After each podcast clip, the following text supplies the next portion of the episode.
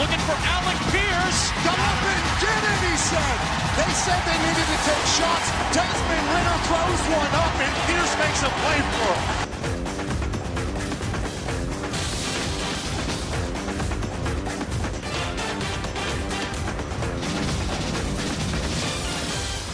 Back here on the Hurry Up Hot Seat Countdown, we have gone on to now number 21. It's the Cincinnati Bearcats, and here, arriving into the room to discuss the Cincinnati Bearcats is Mr. Ben Kercheval. Ben, uh, it, it's good to talk to you again here on the the Hurry Up Hot Seat. Let's uh, let's jump right in on the Bearcats. We have hit multiple uh, group of five teams here in the back half of the countdown. This is the third American Athletic Conference team that we've discussed in the back half of the countdown. And for Luke Fickell, with the work that he's done at Cincinnati, that it would be easy to almost like good job well done. But there's still some some humps to overcome. They, he Luke Fickell's yet to beat Memphis. Uh, Luke Fickell still wants to capture an American Athletic Conference championship as Cincinnati is sitting here going into this season, you know, where's your confidence and where are going to be the key points if Cincinnati is going to be able to take that next step after a couple of really impressive seasons uh, under Fickell? Well, back to back 11 win seasons, you know, 22 and 5 over the last two years. They've been there, like you mentioned, real close haven't quite been able to to get over that hump. You mentioned the losses to Memphis. I really drew the tough straw there. Back to back road trips to the Liberty Bowl, end of regular last uh, excuse me, end of the last regular season, and then in the AAC championship game, and both losses by like 15 combined points. Rarely been outclassed. Always had a really good defense, good running game. For them, it's going to be about what kind of steps does uh, Desmond Ridder take quarterback this year? And then also, where are they going to find the playmakers in the in the pass catching group? Their their best target, uh, Josiah Deguara, third round pick, I think, for the Packers, and he was their leader with touchdowns. He had seven touchdown catches a year ago, but not just a, a great pass catcher for them, but also a really terrific athlete and a guy that they kind of moved around the field a little bit, real matchup nightmare type of dude at tight end uh, really not a traditional tight end, but you know, a guy who you kind of put in, in a bunch of different roles. So they need someone or multiple people really to step up in that regard. How's their pass protection along the offensive line? But other than that, return a bunch of production on offense, uh, even more so on defense. And I think that side of the ball is still going to be stout. It's just do they have to go out and try to win games 21 17 or can they, you know, score some more points? Because really, their Achilles heel. You mentioned Memphis, but UCF a couple years ago they went down to Orlando. It just, you know, they had what they thought was a pretty good game plan, and then all of a sudden you, you realize speed kills, and those have been sort of their Achilles heel in terms of they haven't quite been able to overcome the really good teams that have excellent speed at the skill player spot. So that is really that difference between having a good 10, 11 win season and making a New Year's Six Bowl. So we probably trust their defense to be really good. You you bring up their receivers. I had sort of forgotten. Yeah, Josiah Deguara is gone. I'm not sure what else they have. I know Desmond Ridder's back at quarterback, but I, as when I think about Cincinnati, I think about, well, oh man, they, they lost Michael Warren, their workhorse running back. Wait a second. 260 carries last year. Yeah. Uh, is is is there confidence? Do you have confidence in what mm. they have coming back at running back? I think I have confidence that they will be able to fill it in in the aggregate. Uh, Desmond Ridder is going to take some of those carries. He's done it the past couple of years. He'll continue to be a threat with his legs, so you can designate a certain amount per game with him they got a kid Jerome Ford who's coming in. He was part of uh, well, he signed with Alabama a couple years ago.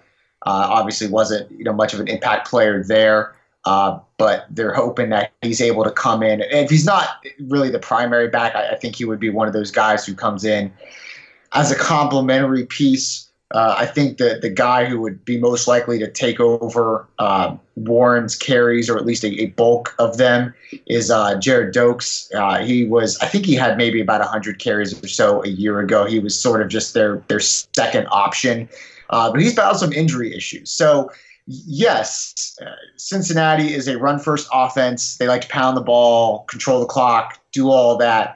I think they have some options where they'll be able to fill it in. Warren was just he was just beefy back, right? I mean, you just you hand it to him and you let him go on like an ISO and just let him go do his things and grind it out. Uh, I don't know necessarily that they have that type of player, but I think they have enough where the running game is still going to be the bread and butter of what they do. But again, I, I, I think when you don't have the guy who can just fall forward for three yards, if you really need that from him, uh, you're going to have to have something over the top to kind of balance that out. And I, that's what I don't know if Cincinnati has. Perry Young, uh, Bryan Wright are both gone. We there has been a, a, great confidence that we have for Luke Fickell and the Cincinnati staff and the way that they've developed in his first recruiting class. He's he's done a lot also on the recruiting trail to really heighten their profile there. The they're going to be gone. Do we are we just sort of taking some of those assumptions that I think Luke Fickell's probably earned and ascribing that to who are going to be some of the big names on the defensive side of the ball? Do you have any notion about who are going to be some of those uh, maybe juniors and seniors or younger players make an instant impact that are going to be more household names in the American Athletic Conference conversation by midseason? Yeah, the, the guy who on offense, who I think is has a chance to really step forward is Tre Tucker. Uh, he was freshman last year, played in all 14 games. He didn't really have a lot of you know big games as far as stats were concerned. I, I would say his impact was probably greater felt in special teams than it was as a wide receiver. But he has the speed that we've just talked about, really that offense lacking in, in the vertical passing game, or even someone who can take a, a ball and get a bunch of yards after catch. I, I think Tucker is one of those guys where it's not even just that he has the opportunity to step up. I think they need him to step up. He's got to be one of those guys where they really lean on and say, look, you you really got to have a big sophomore year. Um, so I, I, think for on the offensive side, it's him. On defensive side, I think you're still really talking about a lot of veteran guys. I, don't know that you're going to see maybe as many fresh faces step in on that side of the ball outside of like linebacker. Because again, you, you mentioned Bryan Wright being gone. I think you're going to maybe see some of those middle outside linebacker guys come in as, as fresher faces. But really, defensive line, uh, defensive secondary, those are a lot of familiar faces. And they got a lot of good ones. I mean, Elijah Ponter, all first team, uh, all ACC last year. Uh, really good defensive line. Michael Pitts, Curtis Brooks, all back. Defensive backfield. Uh, Darrick Forrest is, is back. Ja'von Hicks led the team with five interceptions. He may not even start. That's how deep they are in the defensive secondary. Mott Gardner is a shutdown corner. So, uh, defensive side of the ball, probably more veterans. But again, if the offense, if there's any question about you know whether that side of the ball is going to need a little bit of time to, to get together and, and develop, you know that you can lean on that defense to probably win you some games. Who are you picking when they go to Nebraska?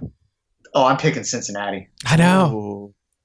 Yeah, go go with the Bearcats. I think they catch Nebraska at a really good time. I guess as, as I would maybe qualify that. Uh, again, def- defense travels. They have a good one.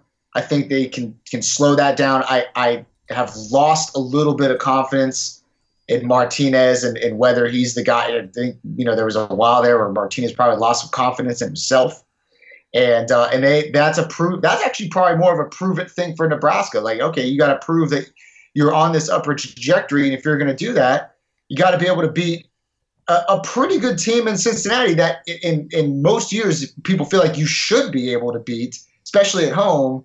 So I think that's one of those you got to take care of it game. But I like Cincinnati in this one. I, you know, this is a veteran team. They've been around a few times. I, I think they go in there. I don't think it's pretty, but I think they find like a, you know, one of those like 22-17 games. You know what I'm saying? So you're looking at like an, you're thinking it's like an 11-1 season. Well, it depends on what happens in the bounce house because you got to go to UCF and to Temple to close, and the UCF game is going to be the one that decides the division. So who do you yeah. got there? That'll probably take UCF. Mm. I'll probably and, and actually, you know what? I would even say te- as much as UCF in Orlando is going to be really tough for Cincinnati, I would almost say the follow up game at Temple has that real letdown potential too. Sure. Yeah, I think that I think that's one. And even though you get Memphis at home, and I know that's going to be a revenge game for them, that's preceded by at SMU. They got a, they got some studs returning there. At at Tulsa is not even a gimme either. The road schedule is really really difficult for Cincinnati. I don't know that I would peg 11 wins again. I, I think this schedule, even though they're a good football team, I think that schedule sets up more for like a nine and three. He is Ben Kercheval. You can follow him on Twitter at Ben Kercheval. Ben, thank you very much. We will link back up again soon. Thank you.